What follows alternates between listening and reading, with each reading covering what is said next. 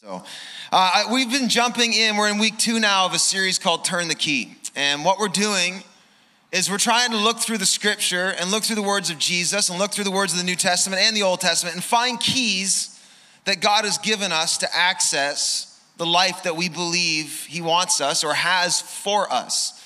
Last week we started out and we just said, hey, listen, we're now a people that are convinced that when Jesus said, it is to the glory of my Father that you bear much fruit, and that it'll be fruit that will remain. When Jesus said, My people who follow me, if you follow me in faith and you give your life to me and you pursue after me, we believe that when Jesus said that you're gonna be like a city perched on a hill whose light illuminates for miles, you can see it. You're gonna be a standout, Jesus said. We believe that He said, I am the vine, you are the branches, and if you remain in me, you'll not bear some fruit, you'll, be, you'll bear much fruit. We believe that when He said, You're the salt of the earth, you're just, you're a standout. Jesus over and over and over said that we would, our lives following Him would be evidenced by fruitfulness.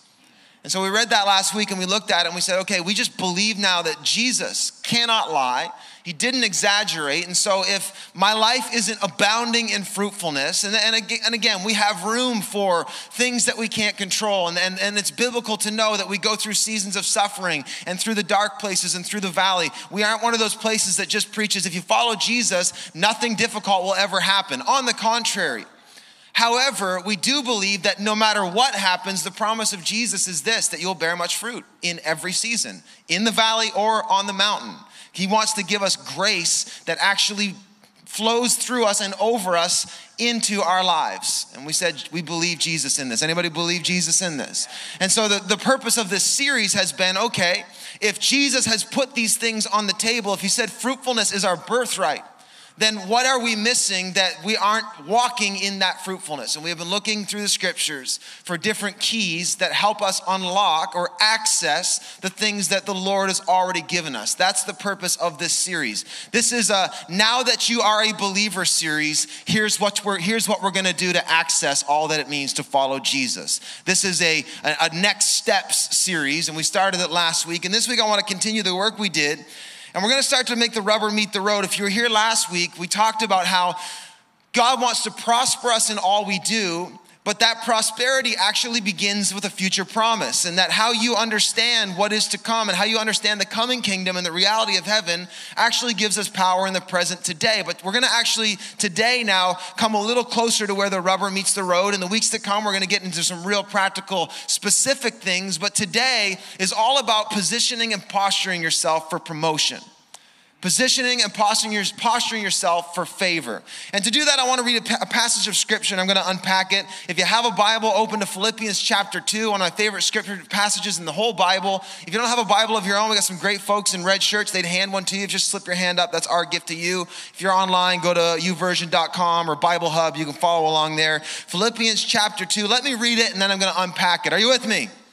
If you let me know you're awake, this will go much faster. All right, verse 1.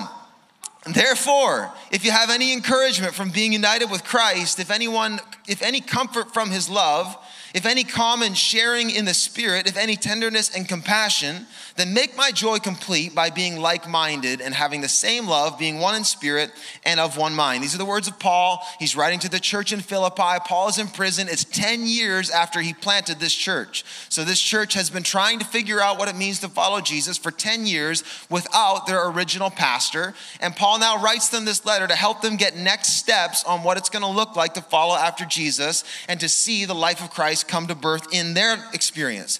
Verse 3, he says this. Now here's what here's the instruction. Do nothing out of selfish ambition or vain conceit. Rather, in humility, value others above yourselves, not looking to your own interests, but each to the interest of the other.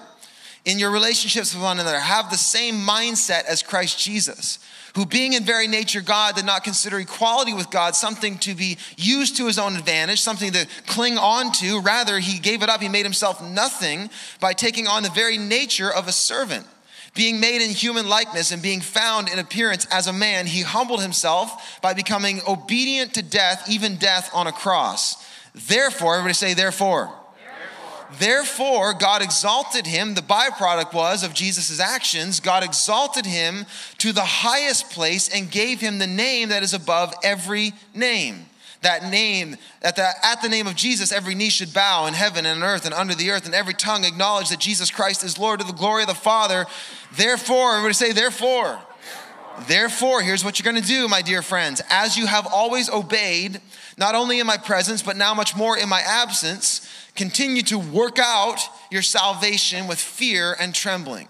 For it is God who works in you to will and to act in order to fulfill his good purpose. Do everything without grumbling or arguing, so that you may become blameless and pure, children of God, children of God, blameless and pure, mature children of God, without fault in a warped and crooked generation.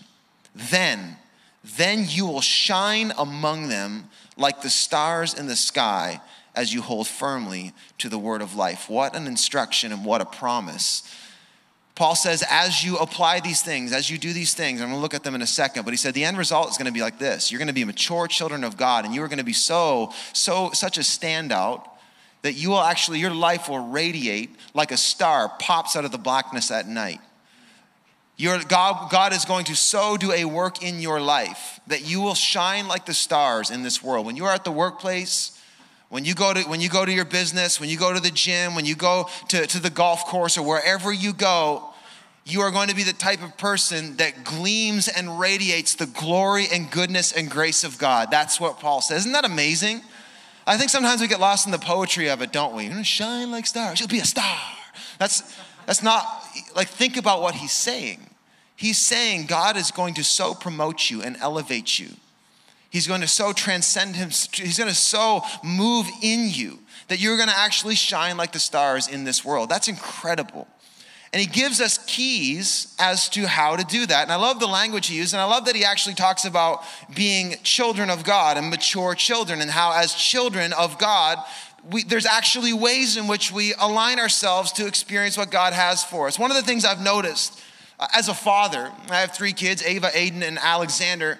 And I've noticed as I've watched them, it's given me some perspective on understanding what maturity is in the world. Because you don't notice it while it's happening in you so much, but when you watch your kids develop, you can get a different perspective. And I've noticed that maturity has a lot to do with understanding the forces of the world that are working in your favor and the forces in the world that are working against you. What do I mean by that? A mature child who has a healthy relationship with their parents comes to the realization as they grow older that my parents aren't the enemy. Isn't that what happens? Like a good child and a good parental relationship, it eventually gets to that place where they realize, the child realizes, my parents are, are largely, by and large, in my corner. They're for me. And they're exhausting every resource they have in my favor. You see, when you're really young, when you're when you're you're newborn and a toddler, you don't understand this. So you live most of your life in the early years petitioning your parents, petitioning those around you to try to convince them in your mind to do something good for you that they weren't going to do for you beforehand. That's what crying is. That's what whining is. That's why my three year old, when he wants something, he doesn't understand how to ask. He whines about it right? But as you grow older, you start to come to the realization that okay, maybe there's if I if I operate a certain way and I align myself with the with the with my parents, maybe I don't have to convince them to do something for me that they don't already do. Maybe the better play here is to actually align myself in the flow of their good grace. Maybe I'm already in their good graces and I just got to stand in the way of it. What do I mean by that? Let me if you're taking notes you can write this down. Christian maturity, coming to the place where you are flourishing and growing and fruitful, walking in the blessing and promotion and favor of God isn't so much about petitioning Him to do something in you or for you that He doesn't already want to do. It's not about petitioning. Finding favor with God isn't about petitioning or convincing Him of anything. It's not about petitioning. Finding favor with God is about positioning. It's about posturing your life and st- setting your life in a certain place that actually gets you in alignment with the flow of what he of who and what he is and what he already wants to do for you. Maybe say it different. Finding favor or, or obtaining favor in your life isn't so much about can you can you find it, but more it's about can you get in the place where favor finds you. Are you tracking?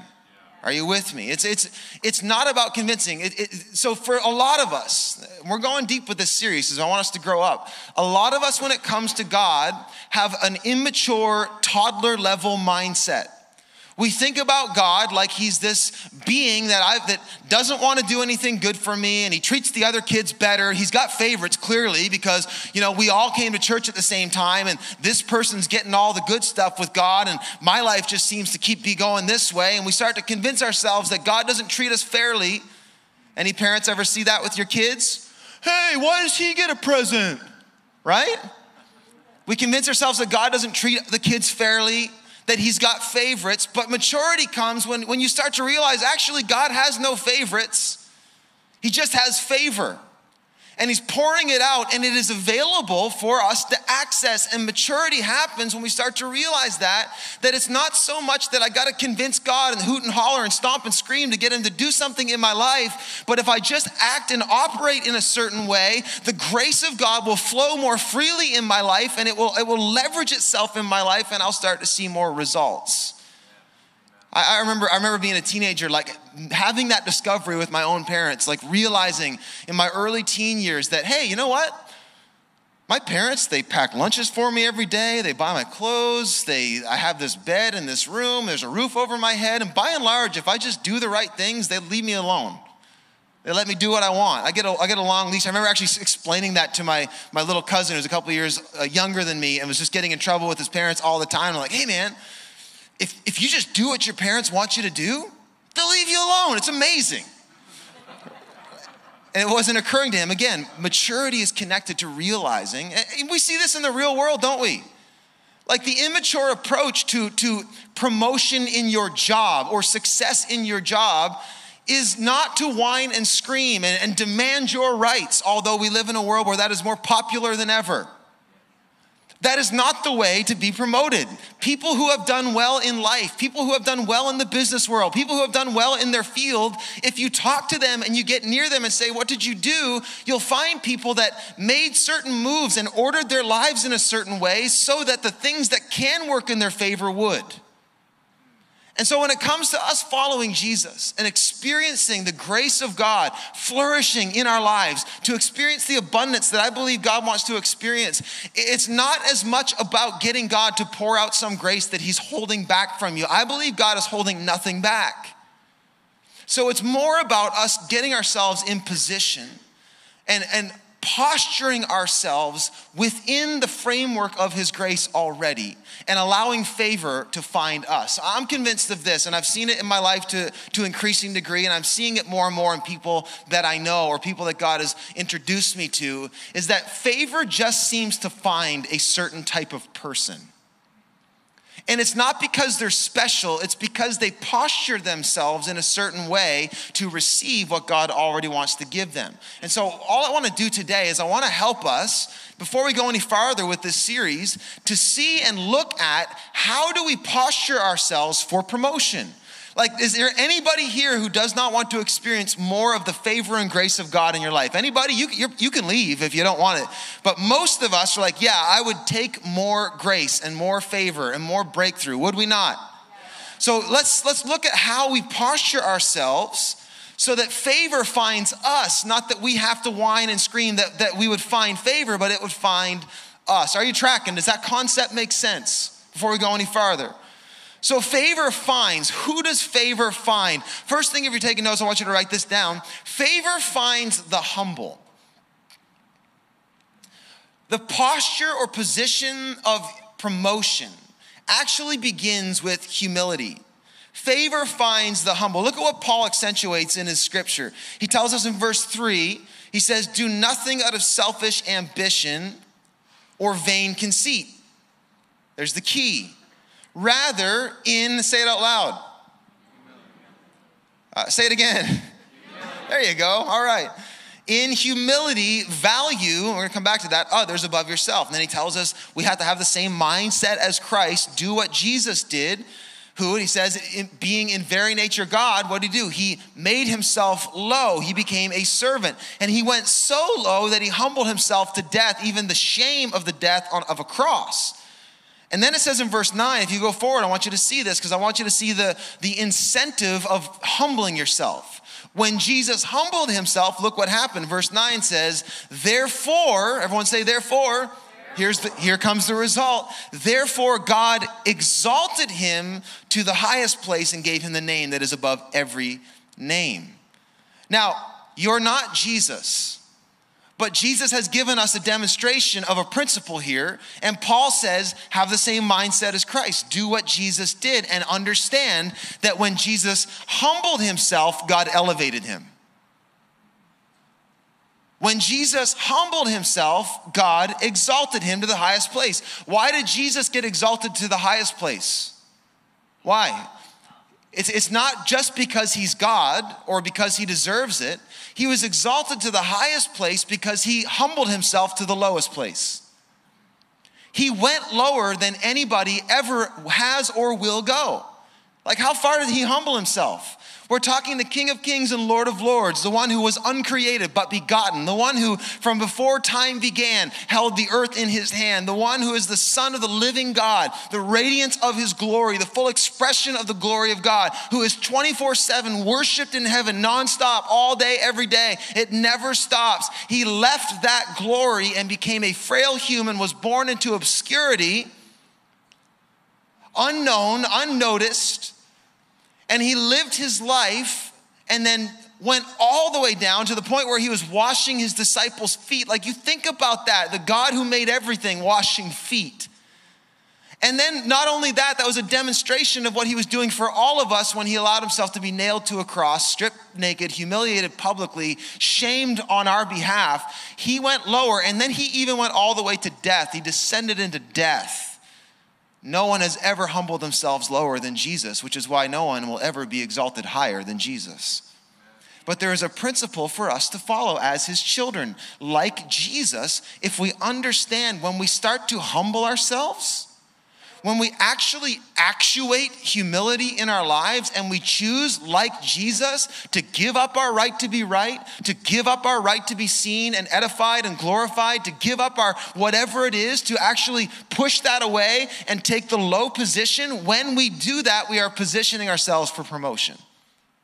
God loves to exalt you when you humble yourself. It's biblical. Some of you are looking like, I'm not sure, man. Look at this James chapter 4. James 4 says this God opposes the proud. God opposes the proud, but shows, say it out loud, he shows favor to the humble. So it's not so much that God has favorites. It's not that God likes me more than you or likes that person more than he likes me. That's not what's here.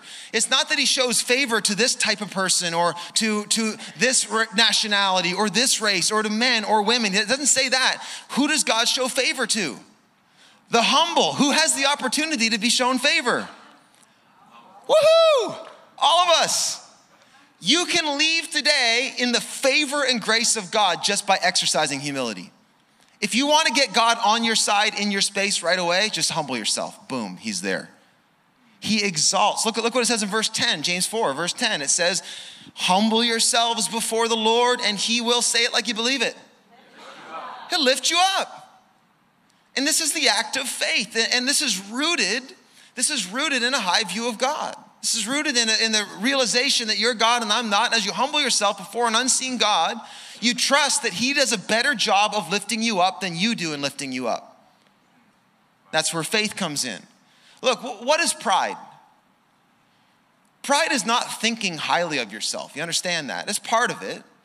But pride is not like you have such a high view of yourself. Pride is having a self focus. Pride is when you make yourself the focus or object of the highest attention in your world. That is what pride is.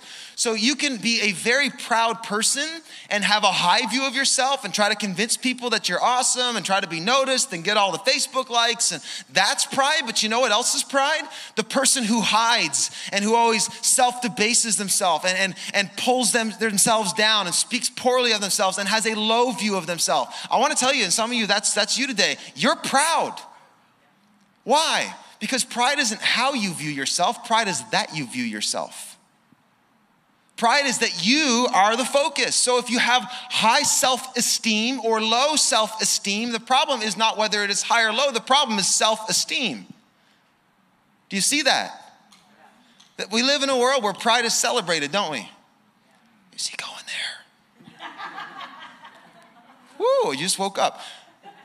Yeah, we live in a world where pride is celebrated and self esteem is celebrated. You be you, and you have the right to do you, and you stand up for what you believe in, and you no one should tell you what. Like we live in a world where that is celebrated and applauded. Oh, good for you. You be you. You can't take the Bible seriously and stand in agreement with that. You can't parade around the, the, this idea of pride. And, and, and, for those of you who think I'm making a statement on human sexuality or any of that stuff, that's not what I'm talking about right now. Although, fun fact, in October, I'm gonna do a series called Trending. We're just gonna talk about all the stuff that'll get you in trouble. So come back to church.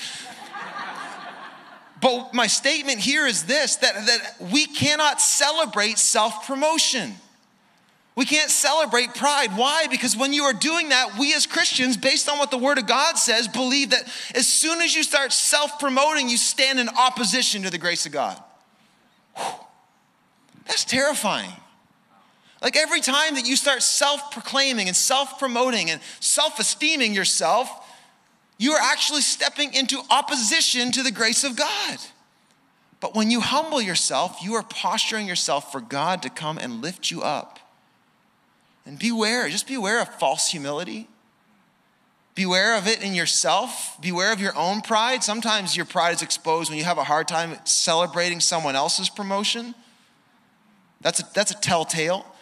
Man, it's, it, I, find, I find the church has a really hard time. We love when people humble themselves before the Lord, but we struggle when God lifts them up. Oh, you think you're special, don't you? It's pride. It's pride. It's that same view. It's that immature view of, of the Father that says, oh, clearly he's got favorites. No, you can humble yourself too. And as you humble yourself, God will lift you up. That's good news. Favor just finds the humble. And you have an invitation to elevation. Like you can just start seeing the grace of God unlocked in your life in increasing measure if you start humbling yourself. Here's the thing I am convinced of I can't be full of God and full of myself at the same time. It just doesn't work. I can, I can either empty myself so that I can receive more of God in my life, or I can fill up on Brent. But they just, they don't go together. It's oil and water, and I need the oil. Whenever we exercise humility, we draw the favor of God to ourselves. When we humble ourselves, God lifts us up. If you will lower yourself, God will elevate you. So, the people who are finding favor and receiving these breakthroughs in their lives, first and foremost, they all have this trait. They're humble. They're humble. Not self debasing, not self exalting. They're free of self and they focus on Jesus. Humility. There's another thing that's connected to humility. If you're writing notes, write this down. Favor, it finds the humble, but connected to that, I want to say this. Number two, favor finds the honorable. God is attracted to the humble, and humility in action looks like honor. Honor is simply humility with legs, it's, it's humility expressed. Note what Paul says. He doesn't just tell us that, that Jesus was the most humble person that ever lived. What does he say? He demonstrated that, correct? He actually put his money where his mouth was. He put, he put his value on the line. And that's what he did. And it says he humbled himself to death, even death on a cross. And if you believe the gospel of Jesus, the cross is more than just a demonstration of the humility of Jesus. It's more than just a demonstration that God so loves you. Something very tangible happened on the cross, we believe. We believe the cross is the place where the value or the glory or the worth of King Jesus was actually deposited in your account. That's honor. Honor is to deposit something in someone else.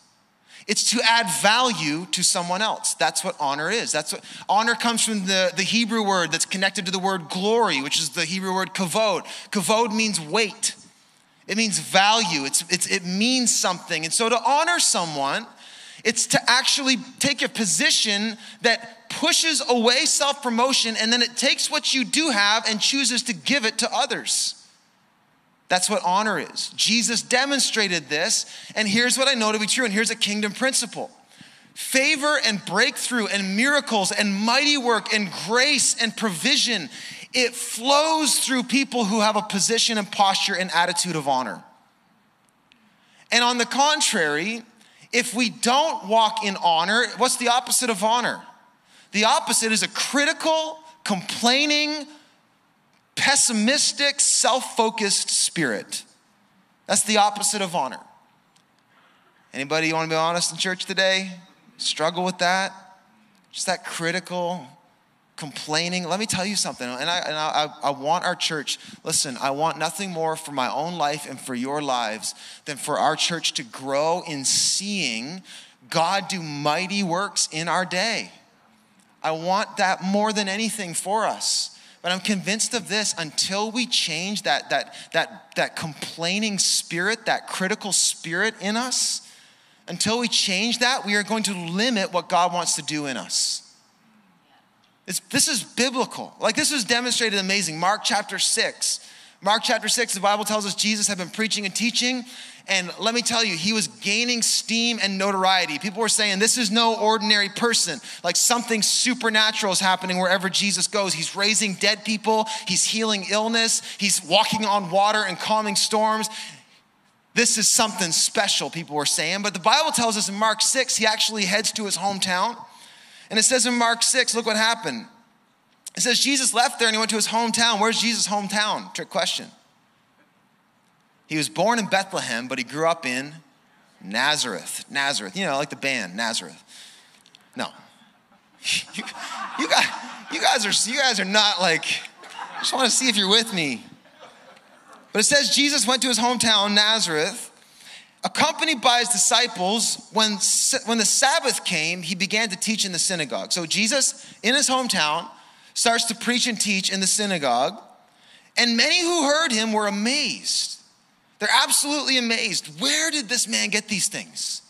Speaking honor. They're placing value on Jesus with their words. Watch this. Someone else said, What's this wisdom he's been given? He speaks with authority. This is, this is a man of God, they're saying. What are these remarkable miracles he's performing? This is incredible. Their, their faith is arising as they're depositing glory. And then watch something the whole thing just gets locked down. And the flow of the grace of God in that town just stops. Watch what happens. There's a shift in the whole room, and it has to do with the attitude that affects the atmosphere. Watch. It says, Isn't this the carpenter? Wait, wait a minute. I know him. He's not special. That's just Jesus. Oh, that's that's Mary's boy. That was such an insult in that day to not say that's Joseph's boy. Like to say, that's Mary's boy. I, I knew him when he was six years old. I, that's James's older brother. His sisters are here. He's not important. He's not special. And their attitude shifted on him. So they weren't what? They weren't honoring him. They, they didn't have a posture of honor where they were depositing and adding value and using their words and their faith to affirm who he is and to create expectation. What were they doing? They were cutting him down, criticizing him. And watch what happens. It locks up the flow of what Jesus could do. This is crazy. This should make you shudder. Look what it says. And they took offense at him. That's what a critical spirit does. Somebody who is great, or when God moves, or, or somebody who God has elevated, if you are proud, you find somebody who is doing something great offensive. I find that is a major factor in Atlantic Canada that is holding us back. We can't stand other people's success. We cut down the Irvings, we cut down the city, we cut down, we cut down all that we have a critical spirit that God needs to deal with us in us. And as he, we get victory in that, you watch things shift. Look what happened. It says they took offense at him, and so Jesus said, A prophet is not with honor except in his own town, among his relatives, and in his own home. Why, why is there a connection between the hometown? Because they were viewing the sacred as common. They were complacent about Jesus. This happens in church. Some of you wonder why you come to church every week and you don't get anything out of it. It's because your expectation is common. It's because you're not viewing it through the eyes of honor. It's not your expectation. And look what it says in verse 5. This is, this is what I wanted to show you. Dishonor locks down the kingdom. Verse 5 says he could not do any miracles there except lay hands on a few sick people and heal them. He was amazed at their lack of faith. Did you read that? Like Jesus could not do any miracles. Now, let me ask you a question. What changed? Did does Jesus have some kryptonite that we're not aware of? Did Lex Luthor show up and all of a sudden he lost his powers? No, Jesus never changed. He says, I am the same yesterday, today, and forever. I, I cannot, I do not change. So if Jesus didn't change, then what happened? Their attitude kept them from experiencing what God already wanted to do for them. Again, finding favor has more to do with how you posture yourself, the attitude and actions that we have, than it has to do with whether or not Jesus wants to do anything in your life. I have it on high authority. God only ever wants to bless you and do good things in your life. And so the question is not, does he want to? The question is, will you receive it and will you get in position to receive it? And when we operate in a spirit of dishonor, it locks up the kingdom. That is why excelling in honor is one of our values here. Let me ask you a question. Like, if, if you're not seeing God do great and mighty things in your life, I bet you a lot of it has to do that you have a critical spirit. Maybe you have a dishonoring spirit. Like, how did you do on the way here this morning? Like, how did the conversation, how did you speak to your wife when she woke you up and said you need to go to church? Right? Like, like how, how did that go? Like, how'd you do with your kids? You speaking life into them? How, how did that go? How did it go when you drove here and you stopped at Shims and somebody decided that they wanted to check in their stack of lottery cards in front of you for 45 minutes? Like, how, how did you do?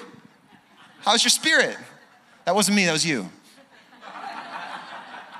How'd you do on the, on the Hampton Road when somebody was driving 30 and a 60? Right. How's your spirit? How'd you do when you pulled in here and those lovely people in red shirts were waving you up to the upper parking lot because that's where that's the, the, spaces we have left and they were smiling at you and you pretended like they weren't there and you pulled over and you parked in the grass because I'm not going to let you tell me where to go and then you came in oh we're getting real now aren't we then you came in church and somebody with a red shirt said, Would you please sit up front? And you said, No, I seat myself, thank you very much. Like, what? How's your spirit? And then you wonder why God didn't do anything at church in me. And you wonder, where, well, no, I didn't get anything out of it. Why? Because you weren't open to receive in the first place. But when we posture ourselves in humility and we start to take the position of honor and we use our words to build others up, when we say please and thank you, like I told you, I'm getting dad mode today. we say please and thank you, and we're kind to one another. We submit to authority. We submit to rules that are made, even if we don't understand them or don't like them. We, we go with it and we say, okay, yeah, you know what? If they decided that I need to park in the upper parking lot, I'm going to do that, and I'll do it with a smile on my face. When you do that, you are honoring God. That's why, that's why Paul tells us to honor authority. It's not whether or not the authority makes sense or deserves it. He doesn't care if your president is Trump or Trudeau or Nero. The issue is not, are they right? The issue is, how's your heart? And when your heart is positioned in humility before God and it says, you know what? I'm going to follow that law even though I don't agree with it, or I'm going to I'm to I'm to I'm to actually speak well. I'm not going to cut down that person even though I don't agree with everything they do. When you do that, you're open, you're doing it unto God, not unto them. And when we start to do it, when you do it, you're pleasing the Father, and then He starts returning His pleasure upon you. If you would just start humbling yourself and looking for ways to honor others, I guarantee you, you're gonna start seeing God, an unseen God. Here, here's the thing about those you, you can't see those, they're invisible. But you'll start to see breakthrough in your life, I guarantee it. Favor finds the humble, favor finds the honorable. One more quick point and we'll be done. But if you're taking notes, write this down. When we honor others, God honors us. That's why I'm desperate for our church and when we gather, this to be the most honoring place anywhere because I want God's presence. I want the glory of God deposited in us. And I know one of the ways we make room for that is just by being a place that excels in honor. I want to be those people. If we're going to shine like the stars, like, like Paul says, it's going to be because we made room through selfless acts and for, through honor, honor, an honoring spirit. Last thing, let's read it. Verse 12, here's my last observation. So, are you getting it? You getting in position? Humility, honor. I have one more H word if you're taking notes. But let's look at verse 12 first. Or no, let me, I'll tell you and then I'll read it. Number three, if you're writing notes, write this down. Favor finds the holy. Favor finds the holy. People who live a, a holiness lifestyle. I'm going to unpack that in a second, but Paul helps us better than what I'm going to do. Verse 12, look what he says. He says, Therefore, my dear friends, so he gets talking about humbling yourself, mimicking Christ, adding value to others. And then look what he says. He says, Therefore, my dear friends, as you have always obeyed, not only in my presence, but much more in my absence, continue to work out your salvation with fear and trembling. I'm to come back to that. Just keep that in your mind. Here's what you do, he said. Talking about obedience, work out your salvation with fear and trembling. For it is God who works in you. As you work out, God works in you to change you to will and to act in order to fulfill his good purpose. Do everything without grumbling and arguing. There it is again. God is really after that. Like he just doesn't want whiny kids. So that you may become blameless and pure, children of God without fault in a warped and crooked generation. Here's the final result, and then you will shine among them like stars in the sky as you hold firmly to the word of life. Favor finds the holy. Now, what does that mean? Now, holiness, that word for me, I, I grew up in uh, I grew up in the church, and I grew up in a part of the church that was known as like the holiness movement. Some of you grew up not in the church, some of you grew up in different parts of the church. What I grew up in, a lot of emphasis was on this whole thing about holiness. Without holiness, no one sees the Lord. And, you know, unless you take up your cross and follow Jesus, uh, being a good Christian is about what you don't do. You don't drink or smoke or chew or go with girls who do. Like, that's, that's holiness. And that's what I was taught about holiness. But I've come to shift my understanding that if you view God through this lens of, I have to be holy so that I get God to like me, you are immature in your thinking. God already likes you. Again, back to this original concept. Finding fulfillment and flourishing in your life isn't about petitioning God, it's about positioning. But a lot of us, we think if I do these acts, if I live the holy lifestyle, if I'm obedient to God, that is my petition to get Him to, to be good to me. That is not what Paul is saying here. Work out your salvation with fear and trembling is one of the most misunderstood, misapplied, and mispreached scriptures in the whole Bible. And in fact, has given me anxiety before. Because when you read that, you start to think, well, what does that mean? Does that mean like I can lose my salvation? Does that mean I was in, but now I'm not in? Or if I be bad, then I lose my I lose my salvation? How does that work? That is not what Paul is saying. He says, work out your salvation, implying what? That you have it with fear and trembling. With fear is reverence, and with trembling, a better translation is almost like pressure. It's, it's like weight, it's, it's, it's like feeble legs struggling to do the work. The best way you can understand holiness is like this spiritual fitness. Spiritual fitness. Here's what I've learned in my life. I have, I have a membership at the Good Life I've had a membership of the Good Life for different years, many months, and there have been many months where I had a membership that I had hoped having the membership would make me fit. Anybody? Doesn't work like that. The membership gains you access to the things that are in the good life, but it's your job to actually get in there and start moving your body and moving the weight and doing the motions. Correct? You know where I'm going with this? Jesus has gained you access to the good life. Amen. right? Like the good life. He has gained you access. And so, our job to experience the, the good life, it, it has less to do with if you don't do the good things. Listen, Paul is the one that said, You are saved by grace alone, not through works. So, where does the work come in? The work comes in after you believe. Jesus gave you the path to the good life that will never, ever be revoked. But let me tell you something. He wants you to start living the good life and finding soul level health and flourishing. But it doesn't just happen. So when Paul says, work out your salvation with fear and trembling, picture like if anybody ever, ever lifted weights, what happens when you start to lift a lot of weight? Has anybody been under a lot of weight? You tremble. And what happens when you start putting pressure on your body like that?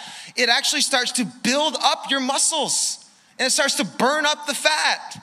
And that's what Paul is talking about. And listen, a lot of us as Christians, you are like 10,000 Bible verses overweight. You come to church, you hear it, you gorge on it, you eat up the, the word, and then you do nothing with it. Some of you would have a level of, of fulfillment and health and flourishing if you would just take the thing the preacher said and do it all week long. Work your faith. It's putting it into action. It's working it out. It's walking it out. And the result of the workout is good health. Listen, it never feels good to go to the gym. I drag my butt out there all the time. It's never, it never feels good, but the results over time do feel amazing. And this is what Paul is getting at. He's like, if you just work it out, if you just start walking in faith, you start humbling yourself. You know, in that moment when you could eviscerate someone and make them look stupid, you give up your right to be right and you humble yourself and you elevate them and you say, you know what, it's okay. I'm going to turn the other cheek. Or that moment where you do the unseen thing because you know there's an unseen God watching. That's working out your faith. And as you work it out, you're going to start to transform. And people are going to say, hey, did you lose weight? They're saying, because you used to be that person who, like, you would fly off the handle, and now I just saw that person cut you off in traffic, and you, like, waved them. I think you were praying for them. Like, did you lose weight? Because you're looking, you're looking different. You're shining. You're beautiful. That's what Paul's getting at. Work out your salvation in those moments when you can be that person who's self centered and just wants to complain and vent your complaints to other people to try to get some deposit from them. He's saying, work it out, swallow that, and just start speaking life and watch. As you do the reps, watch God work in you. As you work it out, God works it in. As you do the reps, God works in grace in your life. That's what holiness is. I was I, and again, I, I, can't isolate it. it wasn't my parents that taught me this. I can't remember a preacher that taught me this. But what I heard through my immature thinking about God when it comes to holiness is that holiness are the things I do to gain access to the gym. Not true. Jesus gained me access to the good life.